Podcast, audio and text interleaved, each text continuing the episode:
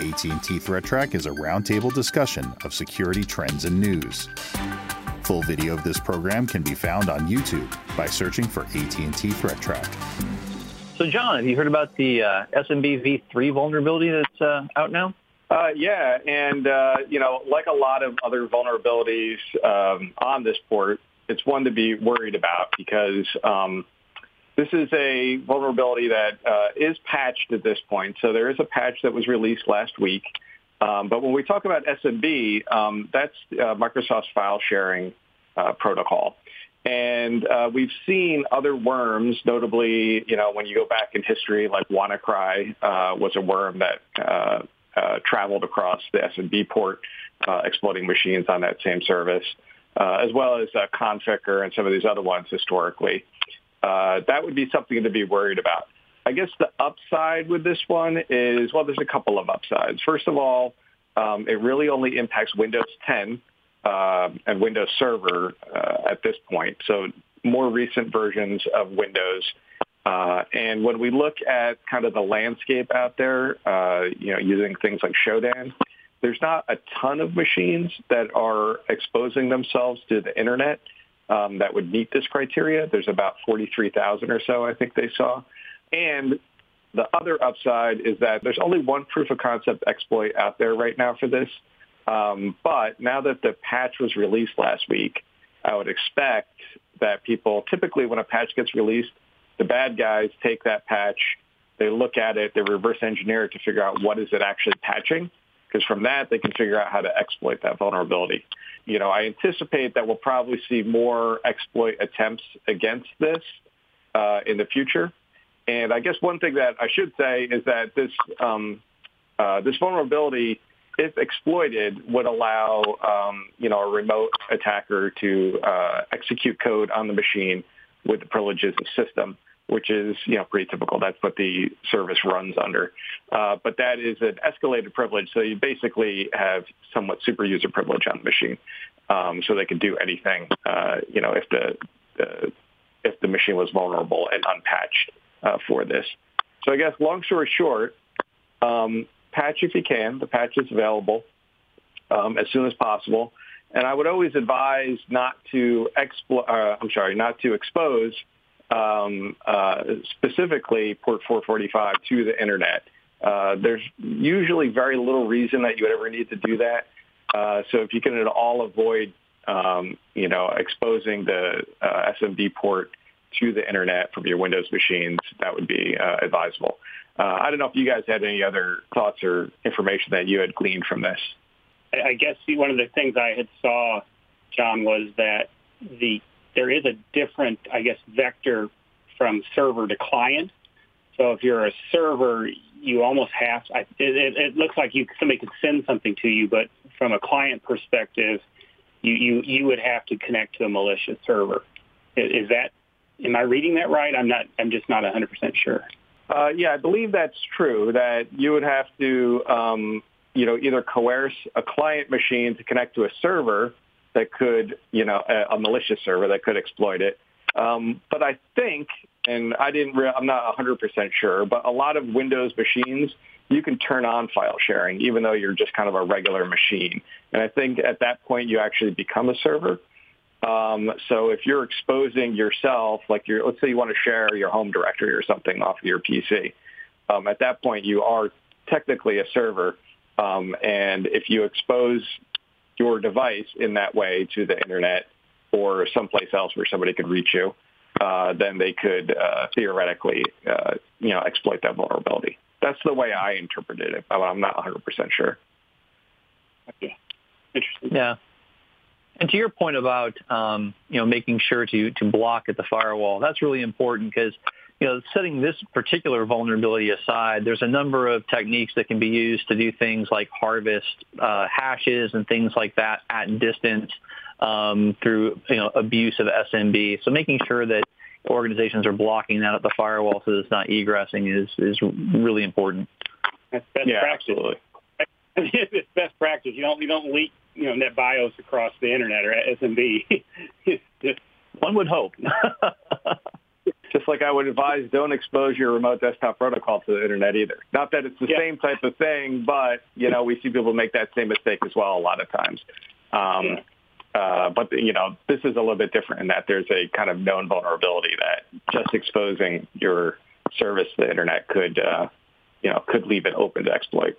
Anyway, that's all I had on that one. Just uh, something for people to be mindful of. Uh, you know, the patch was only released last week, so people should um, uh, you know, take heed and make sure that they patch uh, all of their Windows 10 systems and uh, Windows Server that fall into the, you know, vulnerable category for this. Well, Michael, obviously we're in a unique situation here in that we're all remote doing this taping today, and we're all information security professionals and we have a role to play at this time. I mean, what are what are some suggestions you, you know you've gathered for role you know things that we can do as information security professionals? Yeah, so this is certainly leading to you know some some new challenges for a lot of organizations um, because you know it, it's certainly a kind of a black swan event that people are trying to have to deal with you know on short notice. So some of these things might have just kind of fallen by the wayside and, and are, are really good ideas. The first is to really do what you can to understand the remote work environment. So, you know, as you're sending these individuals home, where are they working? Are they working from home or, or had they planned to go work from a coffee shop, you know, or something along those lines? You know, do they have adequate physical security around um, any kind of sensitive or proprietary information or hardware, or things like that? And what kind of IT infrastructures do they have uh, at their residence, right? Are they requiring a Wi-Fi password? Do they actually have a personal firewall on their, you know, uh, home cable modem or, or, or, what have you? So getting an understanding of what that remote work environment looks like is something that, you know, should be uh, a level set um, as you send people home. And then making sure that the endpoint controls uh, that are being enforced on machines that are typically in the office are still going to work as expected when those machines are outside of the office. Now, this for for workers that are already telecommuting or have a history of that, not really going to be an issue. But for organizations that might have people that, you know, really those machines really haven't traveled before, you know, there might be some hiccups there. You just want to make sure that your control posture is staying up to date. And from a person perspective, really hammering home the fact that everyone is getting phished over this right now everything from malicious phone applications purporting to be COVID outbreak trackers that are installing malware on mobile devices to various pretexts that are designed to solicit credentials and, you know, conduct traditional phishing attack type things are rampant right now. So definitely making sure that any controls you have in place are working and any education that you have, you're really doubling down on. Next, making sure that you understand which of your employees are working with sensitive data, regulated data, or otherwise, you know, personally identifiable data, and making sure that you're putting additional controls around those folks and additional guidance, right? Because it would be very tempting for somebody to possibly print off some financial data or ePHI or other types of uh, materials at home. And now those materials are outside the office environment and have fewer physical controls and could be, you know, result in a disclosure um, through any number of um, scenarios there. So understanding what those employees are doing from a role perspective and providing customized guidance um, for each of those based on that. From a detective perspective, um, this is going to wreak havoc um, with some organizations' detective controls, right? Because people are going to be logging in from strange places that they've never logged in from before, strange IPs, strange work hours, things like that, as people are accommodating new work-life balance situations as a result of these things. So your IDS, your SIEM is going to be showing a lot of erratic activity um, as a result of this. Um, and that's something that's going to cause more noise and make it harder for you to really identify what actual attacks are going on. So making sure that you're really taking a very close look at some of these things right now is going to be important, you know, throughout this period. So next, if you haven't implemented, you know, some form of multi-factor or two-factor authentication um, with those VPN connections that people are going to be using now, that is really highly recommended. Um, that tends to be, you know, credential abuse is a, is a common source of breaches in, investi- in investigations. Um, so they're definitely going to want to make sure that that is in place. And that you're not allowing split tunneling configurations wherever possible to minimize any risk exposure from their local uh, IT infrastructure in that remote office. And lastly, just do what you can to keep really good records because eventually um, this crisis will pass and there are going to be audits that occur um, and people are going to be wanting to know why certain processes were not followed, why certain policy exceptions were made, um, you know, and looking for records um, to kind of justify those things. So, you know, keep that data, you know, backlog that data. Um, that way you can answer those questions going forward. And if you do start to notice um, interesting activity that you need to follow up on, you'll have those event data, NetFlow data, and what have you to be able to fall back on. So, I mean, are you are you thinking, you know, that we're just going to, you know, in some ways we need to treat this just like as a normal day. It's just people are in a different location, right? So, I just wonder, you know, locations that have more of a clean desk environment, you know, are certainly going to have challenges, you know, because you you, you don't control that desk as much. Absolutely. Well, you think about people that might have roommates um, or you know other you know higher traffic home environments um, you know, and these things become a challenge. Especially yeah, since even if you have control over one endpoint, you may not have control over all of the endpoints on that local network. Yeah, no, I think this um, this article is really good, especially from the timeliness aspect of it, because um, you know, speaking to the what you brought up about uh, get ready to expect to see all kinds of unusual activity coming into your network, especially with VPN um, becoming more, uh, you know, more used uh, in the environment. I know right now we've been noticing some anomalies, things we haven't seen before with a lot of our VPN user base uh, over the past couple of days here. Um, so that's definitely something that uh, I, I expect everybody is probably running into in this field.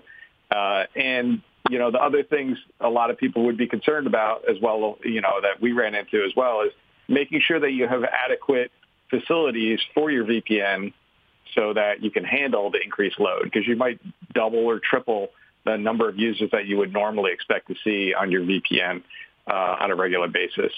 So, um, uh, you know, I think these are important things, considerations to take into factor.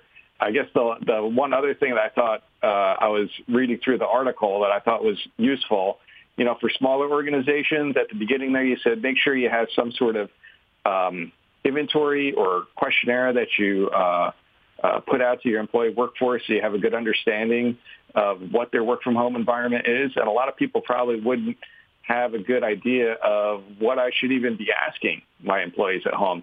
So in this article here that we could reference people to, they do at the end of it have a, uh, you know, quick little checklist that you could use to send out to your employee workforce to get at least the basics down of what uh, what their work from home environment is like, so that you know your uh, network security people will have some reference point. So when they see that person log in from VPN, and they can cross-reference this data and figure out is this where we expect to see them come from and whatnot.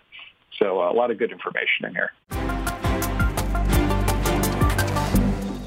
Hey, John, I understand there's uh, uh, maybe a relatively new piece of Android malware out there that's going around stealing cookies. Can you give me a little more info on that one? Sure, yeah, and and, and you know, Kaspersky uh, published an article about this, and you know, every time I hear the name, which is what they call cookie thief, I I, I swing back to my days watching Sesame Street. So unfortunately, uh, it's a little bit of a challenge sometimes, you know, keeping a straight face. But the uh, what Kaspersky found was that they found this new strain of malware, and, and there's certainly no evidence of it being on the Google Play Store, so this would be a side load of some sort. But its main focus was to get on the device and try to obtain the credentials associated with social media, such as Facebook, uh, you know, those types of things. And, and they did that by actually taking the cookie off of the device and sending it to uh, you know, to their server in, in the, you know, the command and control. If you think about how all that works is, I mean, now they have the cookie. Now they can actually impersonate you by using those credentials. I mean, there's other things they could have certainly have done on the device, but this particular aspect of it is to treat you or treat themselves as you so they can go onto Facebook, they can go to emails, you know, different tools and actually post things, distribute content um, as you. The the kind of the twist to this that adds another little layer of complexity to it is that most of the our social media services actually have protections in place to prevent somebody from uh, impersonating you. And so they may say, you know, kind of like, you know, we talk about for people who are, you know, the Superman attack where they're in multiple places, you know, they, you normally see them in San Antonio and now they're posting something and they're in, you know, Washington, D.C. Too much of that type of connectivity is, you know, often detectable. And so a lot of our social media uh, gurus are getting pretty smart about that, and they won't let that happen. So what this uh, these malware guys did is, is they actually added a VPN, uh, not VPN, but a proxy as well to the malware, actually the separate piece of malware. Put that on the Android device. So when you install all this fun stuff, uh, like I said, through a side load or some other mechanism, you they can now run that proxy on your device, connect to it with their tools off the server, use your cookie, pretend to be you, use your device to send this stuff off to Facebook or whatever and post content. Kind of scary when you think about all the things that could be done with cookies. That's where we store credentials. That's where we store our encryption keys, our passwords.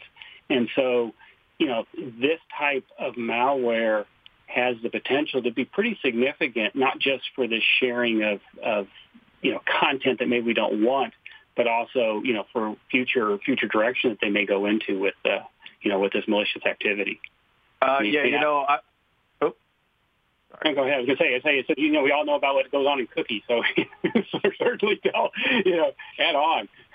right. No, I was going to say, um, uh, you know, we've seen a lot of uh, Android malware use proxying as a means to like they turn your device into a proxy, but just use it for other things. This is a little bit more interesting to me because they're really using the proxy uh, as a means to impersonate you as opposed to like an open proxy that they could use for any kind of browsing activity. Kind of scary. And I guess, you know, like you said, it's not on the official Google Play Store but I think for Android in general, you need to be very careful about any kind of side loading that that you would ever do. Um, if something like an application sounds too good to be true, don't install it um, on your device because uh, you know a lot of times they try to uh, lure you into installing these things from a offsite app store by saying, well, it's a free version of this game that you might you know, pay three ninety nine for or something on the regular Play Store. When in fact it's really not. It's just you know, this bogus piece of uh, software that's, you know, kind of hiding in the background at that point and doing uh, what you described here. So, um, you know, I guess did they really did they get into any details about like beyond posting as you uh, on social media websites? Is there any kind of more intent there, or more information about like what kind of postings they're doing, or how they're using the social media accounts? That's that's a great question, and Kaspersky didn't go into a lot of detail on that. So I don't know if they've actually, just based on what they said in the post, if they detected a whole lot of activity, you know, doing that impersonation. Um, the, the, kind of the, the interesting thing that may lead you to suspect what you know the target audience at least is is that the package is is called you know has a Roblox R O B L O X, which is a fairly popular you know piece of software, especially for youngsters. So you, you wonder if that's not what their intent in at some point is. Um, I, I almost suspect, like I said, Kaspersky didn't go into a lot of detail about what the activity saw. So you, you almost wonder if they caught it early, you know, before there's a lot of, uh, you know, a lot of activity actually occurring. Yeah, because there's any number of ways that, you know, a threat actor with that type of access can, you know, use that to further whatever their agenda is, right? You know, political activities, disinformation campaigns, account takeovers, and subsequent ransoming of of, of the account. Um, you know, there's a lot of different ways they could go with it, none of which are, are good. Not, not at all, and, and certainly, certainly at this time of the year, both not only the special circumstances that we are experiencing now, but also with the uh, you know upcoming presidential election. You know, you think, what could they do? Yeah, definitely uh, troubling and uh, something to be aware of. Uh, th- those are the kinds of things that I was thinking about that Mike mentioned there uh, in terms of, you know, maybe taking it up a notch in terms of how to use those social media accounts by maybe an advanced attacker. Uh, so definitely uh, an interesting technique to keep an eye on, it sounds like. Yeah. Well, especially as um, more corporations are leveraging social media increasingly to reach their customer base. Not that they necessarily are doing that from Android phones, but social media really is a juicy target because there's a lot of reputational risk there now too when you start talking about legitimate business entities. Yeah, for sure. Yeah, yeah, but it, it does speak back to the thing. You know, we said over and over again. You know, don't don't install software from unknown sources. Don't click on links that come in a text. You know, don't. You know, if the app asks you for permissions and you think, well, why does my app need you know high level permissions? You know, to play a game. Don't give it to it. you know, it's the some ways it seems common sense, but in others, you know, you just don't think because you want to do that activity. Hey, you just saw this great new free version of whatever. I'm going to install this. Well, nothing comes for free. All right, everybody. I thought we'd take a look at the uh, internet weather for this week. Uh, there's a couple of weird mis- There's one weird mystery we're going to take a look at, and then everything else is pretty normal, um, or you know, not much change from what we've seen in the past. So uh, to start off, we have the most probe ports. This is where we've seen the most scanning overall, irrespective of how many devices are involved in the scanning. And there's really not much of a story here. As you can see, um, everything that's in the top 10 this week was in the top 10 last week. They just, a couple of them switched positions relatively to each other. Some of the ones that we see here are ones we see typically. So you've got your HTTPS, um, you've got your uh, Telnet as well, a lot of IoT devices still scanning uh, on the Telnet port, your uh, Microsoft SQL Server, the server message block, SMB port, which we talked about um, in the story that I covered earlier. And we're going to take a closer look at that as well. Also SSH, the remote desktop protocol port on 3389, uh, the 81 TCP is probably related to either alternate HTTP or there is a GoAhead web server vulnerability that runs on this port frequently, so that might be related to that. And then you've got your web, and then the 5555 TCP is typically the Android debugger service. Um, although there are some other TR69 type services running uh, on that port that we also see targeted on this port as well. The more interesting stuff lies in the where we see the most sources probing. So I thought we'd take a look, a closer look at 445 TCP. I have that one highlighted. It's number one this week. It was number one last week. It's probably been number one for several years now because of things like WannaCry and other malware and worms that spread over the SMB port vulnerabilities. Still been going on. There's a lot of other uh, pieces of malware that target port 445, as well as the new vulnerability that's out there that we just talked about. The other thing that's a little interesting, and I don't really, this is my mystery that we're going to delve into a little bit more, is for 27032 UDP. That jumped up 40 positions from where it had been previously, so it was way below the fold. We had never really seen it uh, or reported on it that I'm aware of. Uh, so this is one we're going to take a closer look at as well. And some of these other ones we already discussed on the previous page, so no, you know, nothing unusual or new to report there. So first off, let's go take a look at 445 TCP. This is a five-year chart, and I thought this might be worth looking into because of the recent vulnerability that's been reported, which is CVE 2020-0796. Oh, and I do have the vulnerability that I forgot on the previous slide, which is the EternalBlue exploit that WannaCry was using to spread. Uh, that was CVE 2017-0144. And you can see back here around the 2017 timeframe, that's where the scanning activity in terms of number of scans has really ramped up uh, and it's stayed pretty high. It's gone down a little bit over the uh, couple of years uh, since then, but it still remained, you know, relatively high as compared to the noise floor that we had seen, you know, back in the 2015, 2016 timeframe. So, um, you know, I thought maybe it'd be worthwhile to check out. Are we seeing an increased scanning uh, on this port now that CVE 2020-0796 uh, is a new vulnerability, uh, notably for Windows 10, uh, that's out there.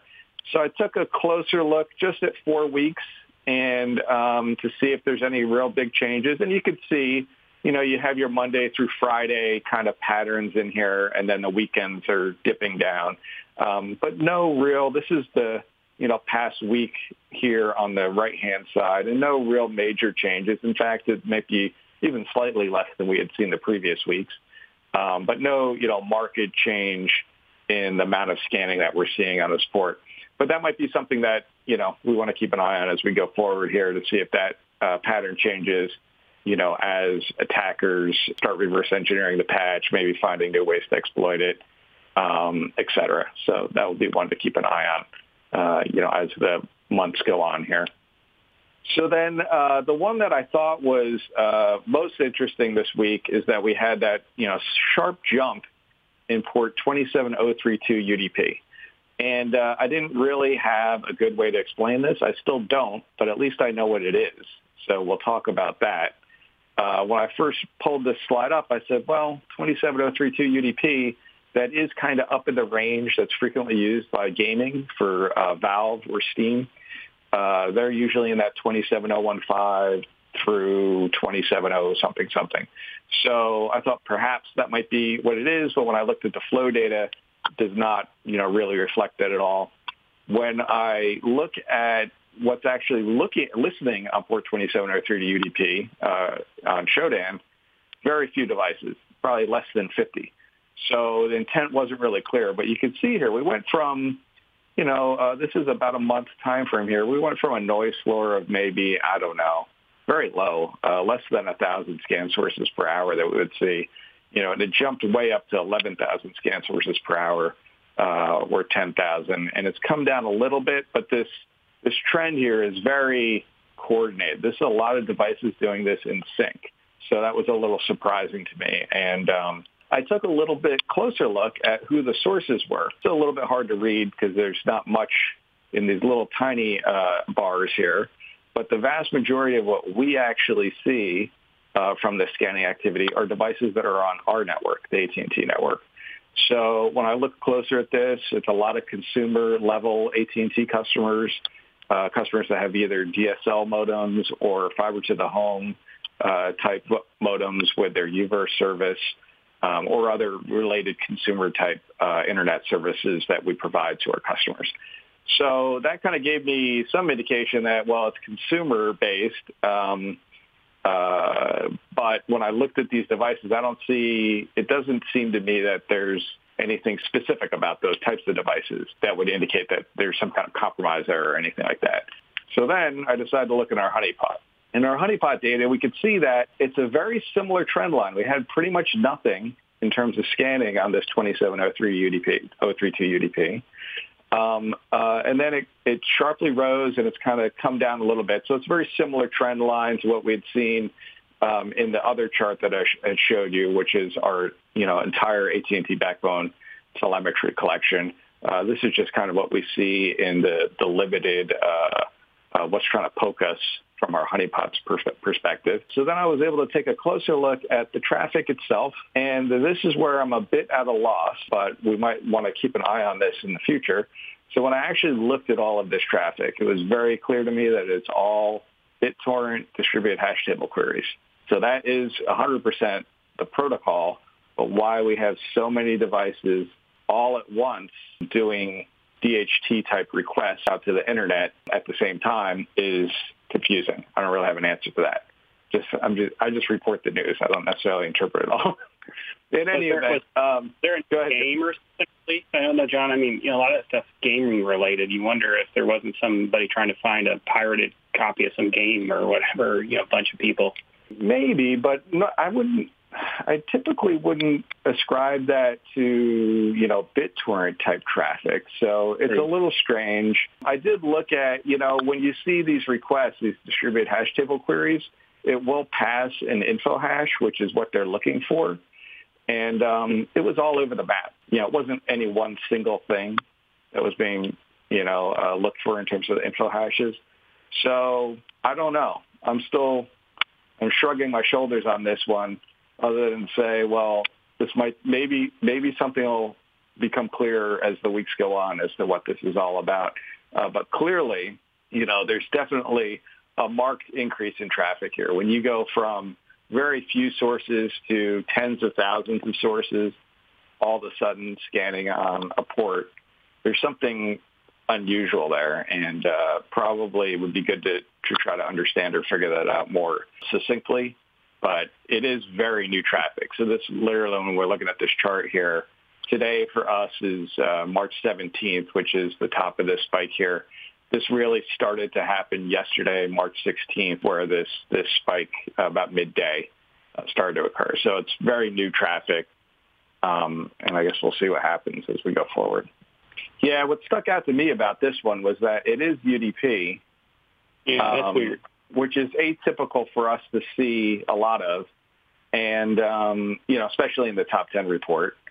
And then, uh, you know, I do know that you know the Valve gaming is UDP oriented, and it's up in that range. So I thought, well, maybe I was kind of a leaping to a conclusion, but it looks completely false because when I look at it, it's definitely 100% BitTorrent DHT protocol traffic. So I, will um, this link, John. I just saw it on on Steam. There's a UDP 27032 associated with this same Bitcoin miner. UDP. Oh, okay. 270. Yeah, let's take a look at that. LibTorrent. Okay. So it may be may be related. I mean, I I, I wouldn't swear, you know, but it's, it's interesting. The views expressed on AT&T Threat Track are those of the participants and do not necessarily represent the views of AT&T or any other person or entity.